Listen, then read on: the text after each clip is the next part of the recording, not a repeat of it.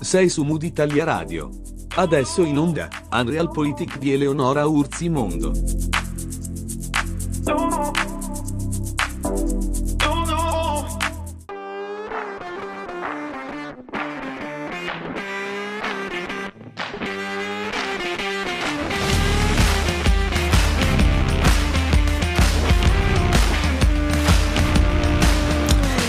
Bentrovati su Mood Italia Radio. Torna l'appuntamento con Realpolitik, io sono Eleonora Orzimondo e vi terrò compagnia se vorrete anche questo lunedì come ogni lunedì. A Realpolitik è un appuntamento settimanale nel quale vengono considerati argomento per argomento temi, posizioni, condotta di partiti, di stakeholders, società civile senza preconcetti, senza trincerarci dietro posizioni ideologiche né tantomeno con pregiudizio giammai, eh, ma ovviamente con una massima attenzione ai diversi punti di osservazione, senza farci mancare un pochino di sanissima polemica che non guasta mai, come dico sempre. E oggi abbiamo deciso di affrontare un tema che è di pressantissima attualità, discutiamo di quello che è un, un appuntamento prossimo, imminente, salvo imprevisti, ma insomma non ce li auguriamo perché si tratterebbe certamente di qualcosa di gravissimo e catastrofico, quindi eh, incrociamo le dita e speriamo che non accada niente perché a inizio del 2022 si voterà per eleggere il nuovo capo dello Stato. Nelle ultime settimane sono iniziate le manovre politiche per lanciare candidature, ipotesi, immaginare scenari possibili.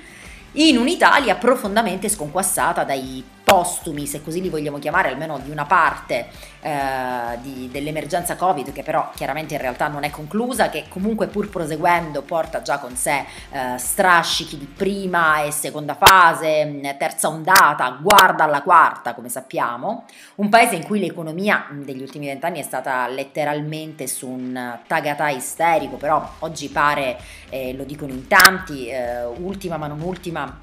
in ordini di tempo, lo ha detto anche Marina Berlusconi in un'intervista al Corriere di sabato scorso, siamo in una nuova fase, una fase di ripresa per il nostro paese, un momento in come non ce n'erano da tempo. Ma è pur sempre un'Italia che in alcune sue componenti sembra non volersi prendere le sue responsabilità. Siamo il bel paese, ma siamo anche il paese delle deroghe alle regole, delle proroghe, da qui il titolo della puntata di oggi il paese che se la politica non fa il suo lavoro ti ritrovi senza candidati e scelte per nessuna carica, compresa quella del Quirinale. Allora speri che Mattarella faccia come Napolitano e conceda il bis, acconsenta una proroga che ad ora sembra assolutamente esclusa. Nel paese dell'eccezione, che spesso e volentieri è la regola, tra un pochino bisognerà capire che cosa è successo, che cosa succede e che cosa succederà. Siamo quasi alla resa dei conti eh, ma l'arrivo non è assolutamente dietro l'angolo, la strada sembra lastricata di eh, peccati, peccatori e tanta incertezza come spesso accade in queste occasioni e tra poco entreremo nel vivo dell'appuntamento di questa settimana di Realpolitik e ne parleremo, parleremo delle elezioni del prossimo Presidente della Repubblica Italiana, ma intanto, come di consueto, Morning Light Project.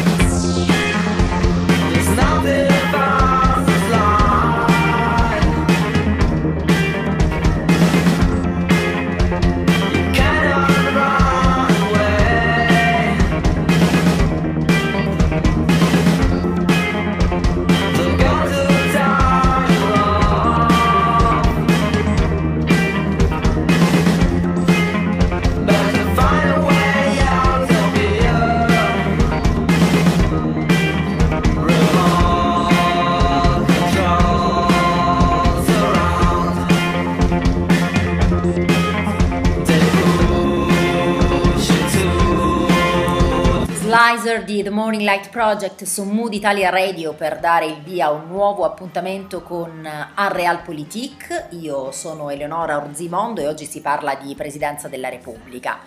Argomento che da caldo sta diventando bollente in Italia, eh, lo abbiamo detto anche nell'anticipazione, lo, abbiamo, eh, lo abbiamo, abbiamo, scelto questo come titolo della puntata di oggi, il paese delle proroghe, come quella che ha portato alla rielezione di Napolitano, che ha motivato alcuni a chiedere a Mattarella di non lasciare il Quirinale ancora per un po'. Eh, diciamocelo, siamo campioni assoluti di immobilismo e questo conduce al non prendere decisioni o al non essere mai troppo pronti, come chi esce di casa 4 minuti dopo l'orario previsto per l'appuntamento.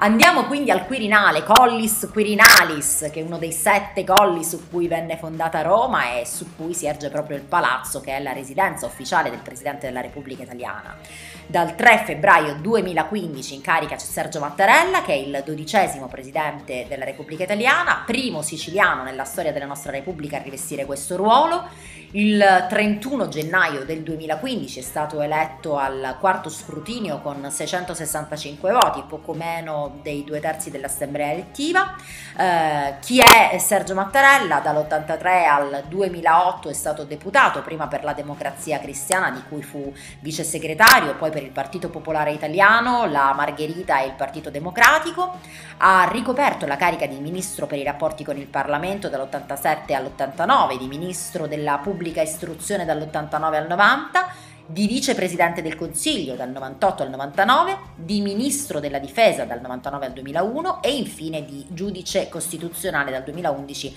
al 2015. Prima di capire chi sono i papabili a succedere a Sergio Mattarella, facciamo un passo indietro che magari per qualcuno sembrerà un po' scontato, però non lo è affatto, cioè dobbiamo capire come funziona nel nostro paese. Il Presidente della Repubblica è un organo costituzionale, è eletto dal Parlamento in seduta comune, Camera e Senato, integrato dai delegati delle regioni e rimane in carica per un periodo di sette anni. Eh, questo è eh, stabilito eh, dall'articolo 83 della nostra Costituzione, eh, c'è un'eccezione rispetto ai delegati delle regioni che sono solitamente tre per ogni regione tranne la Val d'Aosta che ha eh, soltanto un delegato e l'elezione del Presidente della Repubblica viene a scrutinio segreto a maggioranza di due terzi dell'Assemblea come dicevamo prima e poi dopo il terzo scrutinio è sufficiente la maggioranza assoluta. La Costituzione stabilisce che può essere eletto presidente chiunque abbia cittadinanza italiana, abbia compiuto i 50 anni di età e goda dei diritti civili e politici. Ricorderete probabilmente ehm, Benvenuto Presidente, il film con Claudio Bisi, una commedia leggera in cui per fare slittare il voto il più possibile, proprio in mancanza di un accordo tra partiti, i leader delle tre macro aree segnano un nome casuale ehm, sulla scheda e paradossalmente scelgono tutti quanti il nome di Giuseppe Garibaldi in memoria dell'eroe dei due mondi. Peccato che però poi Giuseppe Garibaldi ci fosse davvero nel paese e a lui vengano consegnate le chiavi del Quirinale ma l'accordo prima o poi col sudore della fronte e anni di dare e avere si trova sempre e quindi si troverà anche in questo caso. Il presidente della Camera convoca la seduta comune 30 giorni prima della scadenza naturale del mandato in corso. Eh, nel caso di impedimento permanente, eh, di morte o di dimissioni del presidente in carica, il presidente della Camera convoca la seduta comune entro 15 giorni. Nel caso in cui le Camere siano sciolte o manchino meno di tre mesi alla loro cessazione, l'elezione del Presidente della Repubblica ha luogo entro il quindicesimo giorno a partire dalla riunione delle nuove Camere e nel frattempo sono prorogati i poteri del Presidente in carica una previsione che serve a svincolare l'elezione del nuovo Presidente della Repubblica dalla conflittualità che è tipica del periodo preelettorale, a fare in modo ovviamente che il nuovo Presidente risulti eletto da un Parlamento completamente legittimato. Su questo potremmo aprire 150.000 parentesi, però magari lo faremo un'altra volta. In passato qualche volta ci siamo arrivati a leggi elettorali, legittimazione e quant'altro, ma insomma ci torneremo sicuramente in futuro. La previsione di una maggioranza qualificata per i primi tre scrutini e di una maggioranza assoluta per gli scrutini successivi serve a evitare che la carica sia ostaggio della maggioranza politica. La carica rinvia infatti a un ruolo indipendente dall'indirizzo della maggioranza politica, un mutamento del quorum dei quorum deliberativi ehm, eh, ovviamente, eh, come vi dicevamo prima, eh, ovviamente questo si ipotizza in sede di revisione costituzionale, è, è questo eh, oggetto di rilievi in dottrina. Il Presidente assume l'esercizio delle proprie funzioni solo dopo aver prestato giuramento davanti al Parlamento in seduta comune, ma senza i delegati regionali che in quel caso non sono presenti, al quale si rivolge per prassi attraverso un messaggio presidenziale. Il mandato dura sette anni a partire dalla data del giuramento, eh, la previsione di un settennato impedisce che un presidente possa essere rieletto dalle stesse Camere che hanno mandato quinquennale, quindi non saranno mai gli stessi parlamentari a rieleggere lo stesso e contribuisce a svincolarlo da eccessivi legami politici con l'organo che lo vota, per questo insomma c'è una differenziazione rispetto alle durate dei mandati. La Costituzione italiana non prevede un limite al numero di mandati per quanto concerne la carica del Presidente della Repubblica. Ad oggi, insomma, fino al 2021 si è assistito a un solo caso di conferma del mandato del Presidente uscente, la famosa proroga a cui facevamo riferimento, allo stesso tempo di elezione di uno stesso presidente per più di un mandato. Il 20 aprile 2013 infatti le Camere hanno votato la rielezione del presidente uscente Giorgio Napolitano, come eh, tutti ricorderete. Un um, classico caso di proroga che eh, in Italia è parola insomma abbastanza, abbastanza regolare. Eh, è stato questo un unicum, ma eh, proprio il concetto di proroga secondo me ci appartiene tantissimo, di deroga alla regola ci appartiene tantissimo. Ripeto, non che vi sia un limite ai mandati, ma insomma la prassi vorrebbe che ci fosse un'alternanza. Siamo il paese delle proroghe, vabbè, comunque. Oltre eh, che alla naturale scadenza di sette anni, il mandato può essere interrotto per altre ragioni, dimissioni volontarie, si è dimesso un papa, vuoi che non si dimetta un presidente della Repubblica, anche perché in alcuni casi è proprio un,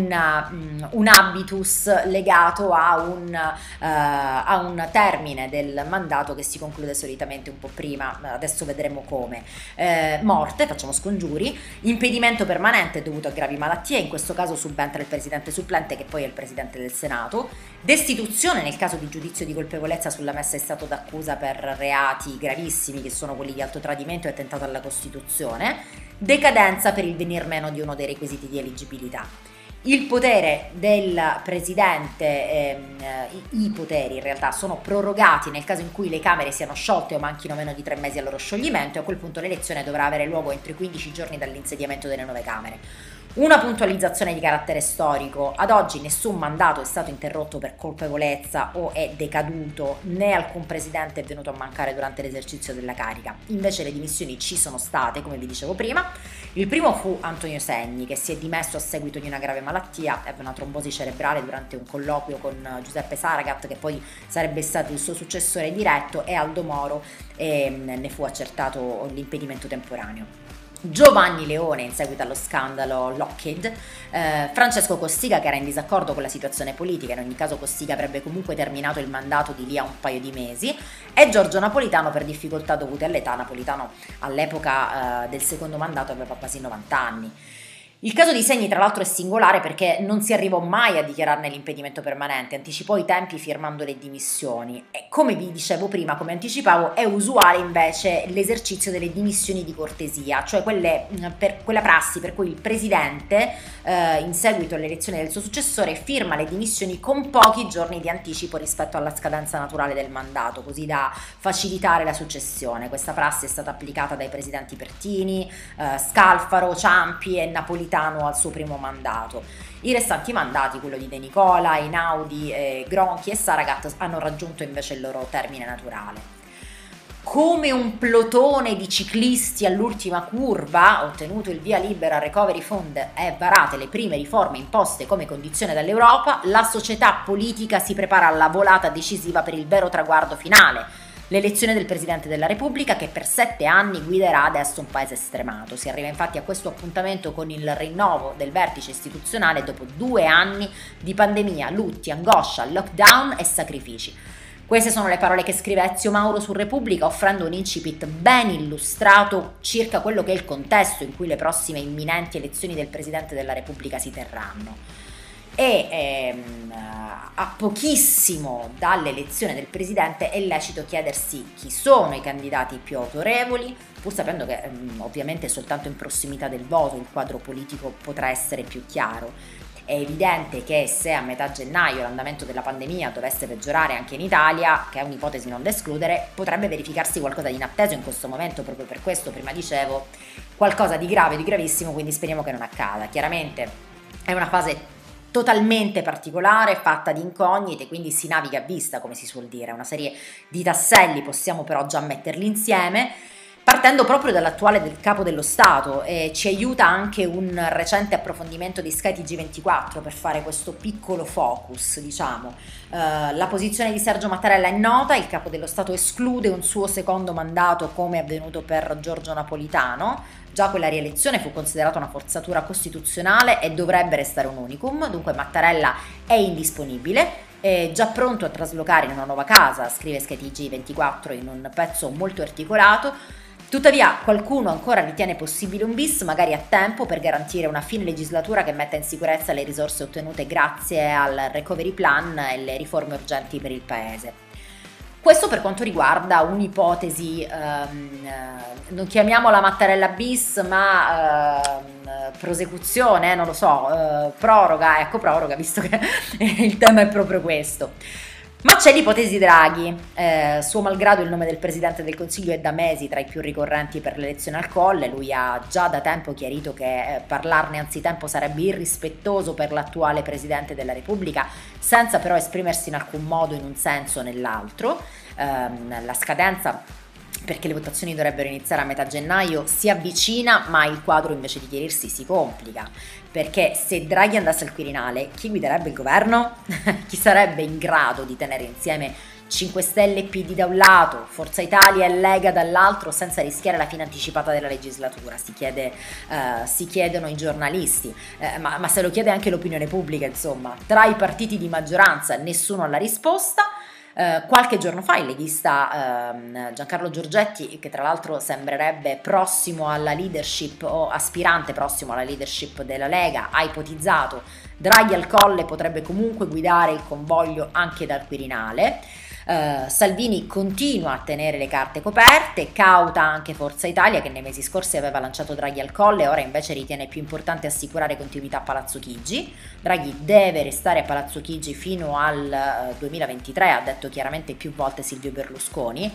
Stesso ragionamento fa Giuseppe Conte. L'obiettivo prioritario è la realizzazione del PNRR. Draghi non è fungibile, ha detto, ha detto Conte. Per superare questo nodo da qualche tempo circola una suggestione, Draghi al Quirinale con l'attuale ministro dell'economia Daniele Franco a Palazzo Chigi, garante del piano nazionale di ripresa e resilienza, ma ci sono anche altri nomi che sono in ballo. Eh, Carlo Calenda, leader di Azione, aveva ehm, proposto eh, ad esempio il nome di Paolo Gentiloni, ma non è il solo perché ci sono altri eh, nomi importanti di ex presidenti del Consiglio a partire proprio da Silvio Berlusconi. Eh, sarebbe la giusta conclusione della sua carriera politica anche la riabilitazione definitiva dopo gli anni delle inchieste giudiziarie e l'onta della decadenza dal Senato per lui, scrive uh, skytg 24 I partiti del centrodestra, Lega e Fratelli d'Italia gli hanno assicurato sostegno almeno a parole, ma lo stesso Berlusconi, numeri alla mano, sembra essere consapevole che i rischi di una bruciatura sono molto alti e avrebbe lui stesso chiarito di non voler competere a tutti i costi.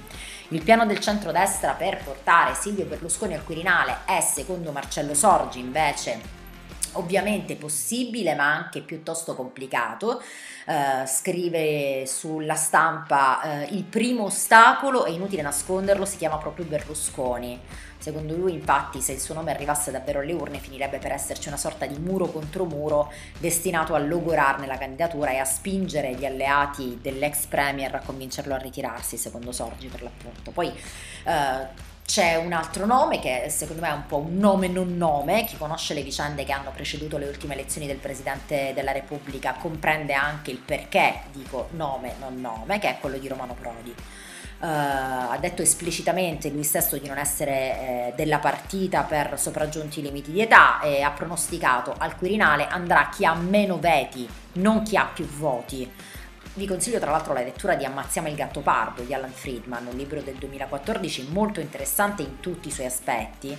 e che racconta tra le altre cose proprio di come Prodi fosse di fatto pronto a rientrare in Italia da presidente eletto dopo una serie di telefonate che lo raggiunsero mentre era all'estero per lavoro, salvo poi restare però con un pugno di mosche quando si sentiva già con un piede dentro il Quirinale, cosa che tra l'altro si era in qualche modo oh, rappresentata come una uh, ripetizione, una cosa già accaduta perché non era la prima volta che si faceva il nome di Prodi. L'ultima, l'ultima volta fu proprio una cosa molto importante e molto insistente. E, il libro di Friedman, tra l'altro, oggi secondo me va riletto e racconta una storia, una serie di eventi, di, di, di vicende che in questa fase possiamo rileggere in modo eh, molto diverso, con molto interesse per capire proprio quello che sta succedendo qui e ora.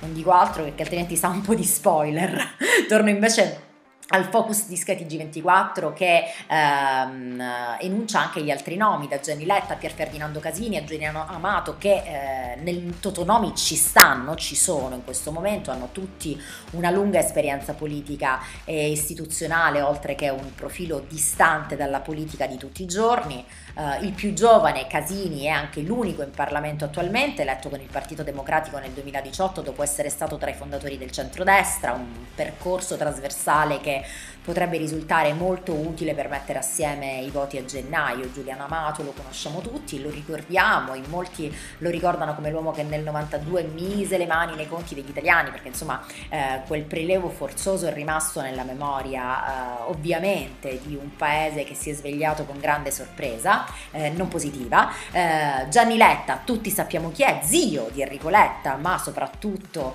ehm, braccio destro di Silvio Berlusconi, da sempre al suo fianco giornalista, un uomo eh, di grande intelletto e sicuramente ehm, stimato in maniera eh, decisamente trasversale. Non può mancare in questo Totonomi la quota di genere. Da donna dico questa frase con un po' di indignazione perché insomma non sono una grande simpatizzante del concetto di quota, ecco, non mi, non mi piace l'idea che le donne siano una quota. Una donna al colle, bah, mai finora una donna è stata eletta alla presidenza della Repubblica, lo sappiamo bene, una candidata possibile secondo alcuni potrebbe essere Marta Cartabbia, che è attuale ministro della giustizia e presidente emerito della Corte Costituzionale, una figura istituzionale di garanzia anche se con poca o nulla esperienza politica. Eh, nel mese di ottobre era partita una mobilitazione per la candidatura di Liliana Segre che non ha bisogno di alcuna ehm, presentazione, quindi non mi dilungherò nel dire chi è e chi non è, ma la senatrice a vita sopravvissuta alla Shoah ha ringraziato, ha chiuso la questione, non ho la competenza e ho 91 anni, cioè... Non,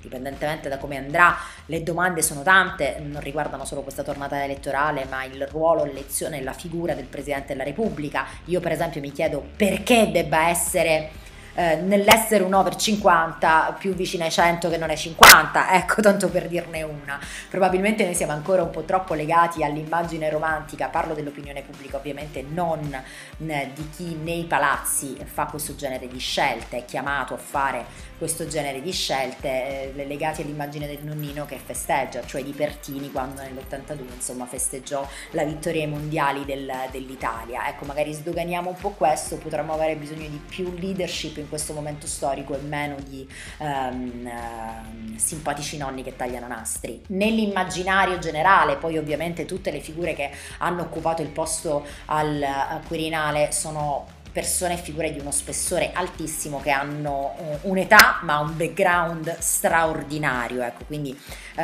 lasciatemi fare questa giusta differenziazione tra il sentiment dell'opinione pubblica e quello che poi è la realtà dei fatti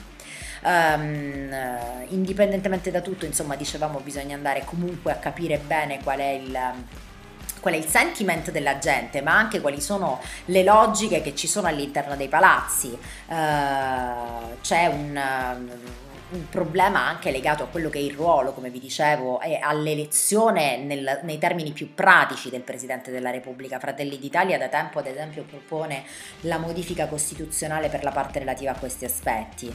elezione a suffragio universale e diretto del Presidente della Repubblica che presiderà il Consiglio dei Ministri con poteri di nomina e revoca dei ministri e guiderà la politica generale dell'esecutivo. Questa è eh, da tanto tempo l'idea di Fratelli d'Italia, che è una sorta di Presidente della Repubblica che fa da Presidente del Consiglio, se vogliamo, no? Uh, c'è stata un sacco di battaglia su questo tema, tante raccolte firme perché la proposta di legge avesse una matrice popolare, intanto una proposta uh, depositata a prima firma Giorgia Meloni che è stata incardinata nel marzo uh, del 2020 in Commissione Affari Costituzionali della Camera che inco- introduce proprio il concetto di presidenzialismo in Italia con la modifica di 13 articoli della Costituzione. La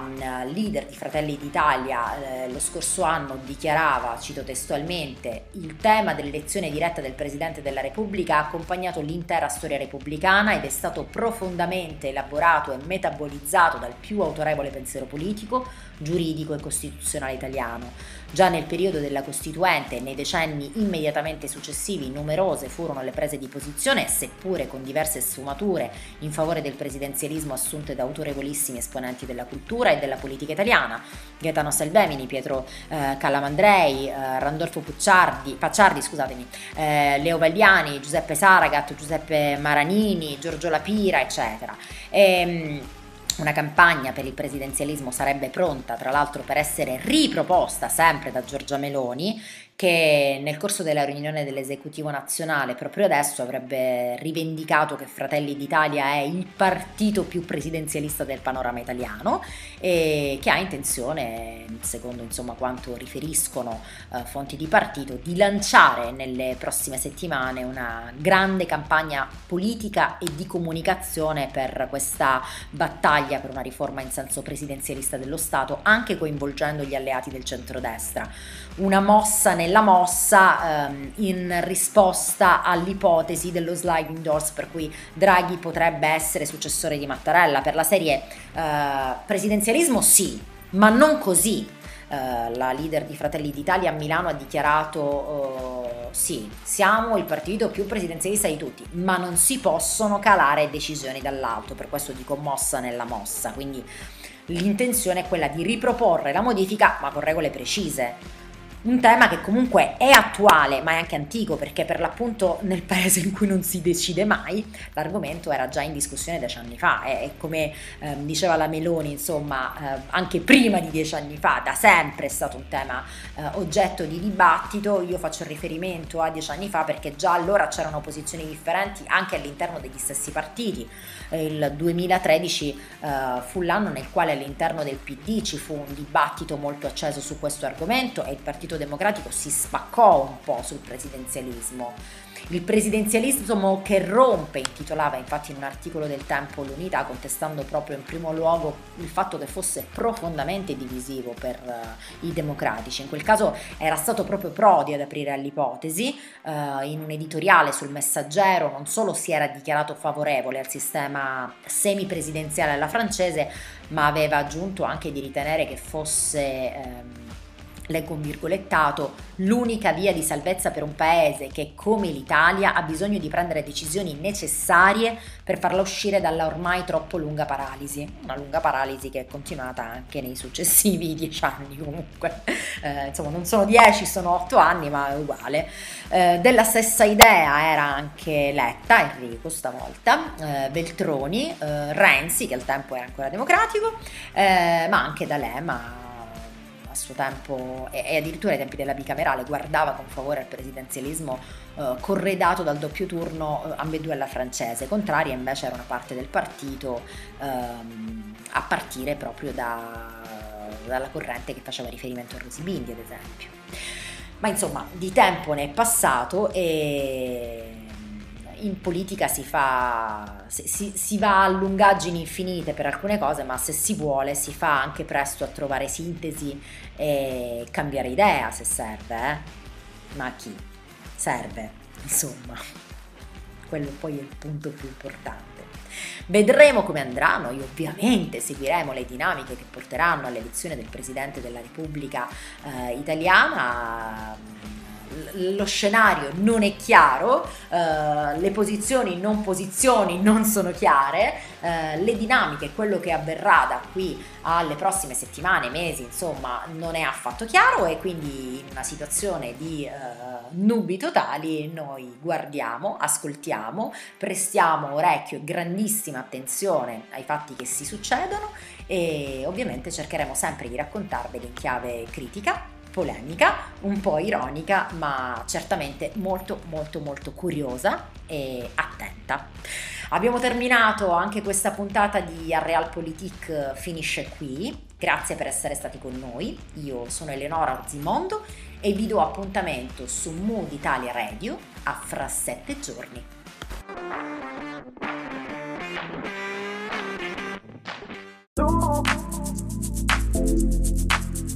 Hai ascoltato su Mood Italia Radio, Unrealpolitik di Eleonora Urzi Mondo. Segui il tuo mood, segui Mood Italia Radio.